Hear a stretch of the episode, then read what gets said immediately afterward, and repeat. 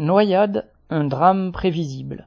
Entre le début du mois de juin et le 2 août, 177 décès ont été provoqués par des noyades, selon les chiffres de Santé publique France.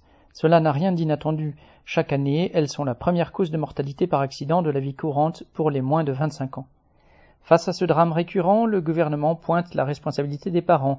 Sa campagne de prévention diffusée à la télévision affiche le slogan citation Vous tenez à eux, ne les quittez pas des yeux. Fin citation. Cette leçon de morale sert à masquer la culpabilité de l'État dans cette situation, car si des jeunes et des moins jeunes se noient chaque été, c'est d'abord parce qu'ils ne savent pas nager.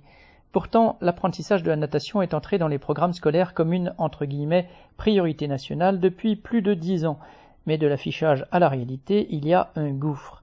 Un enfant sur cinq ne sait pas nager à la sortie de l'école primaire, et dans les familles ouvrières, la proportion est plus grande encore.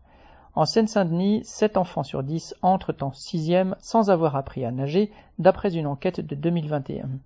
À qui la faute? Pour que toute une génération apprenne à nager, il ne suffit pas d'écrire un paragraphe dans un programme scolaire. Il faut encore des piscines en nombre suffisant, et elles manquent en particulier dans les communes populaires. Il y en a environ 37 dans tout le département de Seine-Saint-Denis qui compte 1,6 million d'habitants, soit un ratio quatre fois inférieur à la moyenne nationale.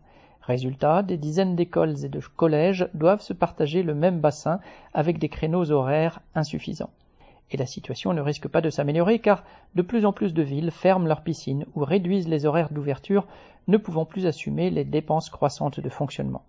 Construire et entretenir des piscines en embauchant des milliers de maîtres nageurs, ce serait une évidence si l'on voulait combattre l'insuffisante maîtrise de la natation et ses conséquences dramatiques. Il s'agirait d'une dépense bien dérisoire en comparaison des milliards versés chaque année aux capitalistes en tout genre. Gabriel Pires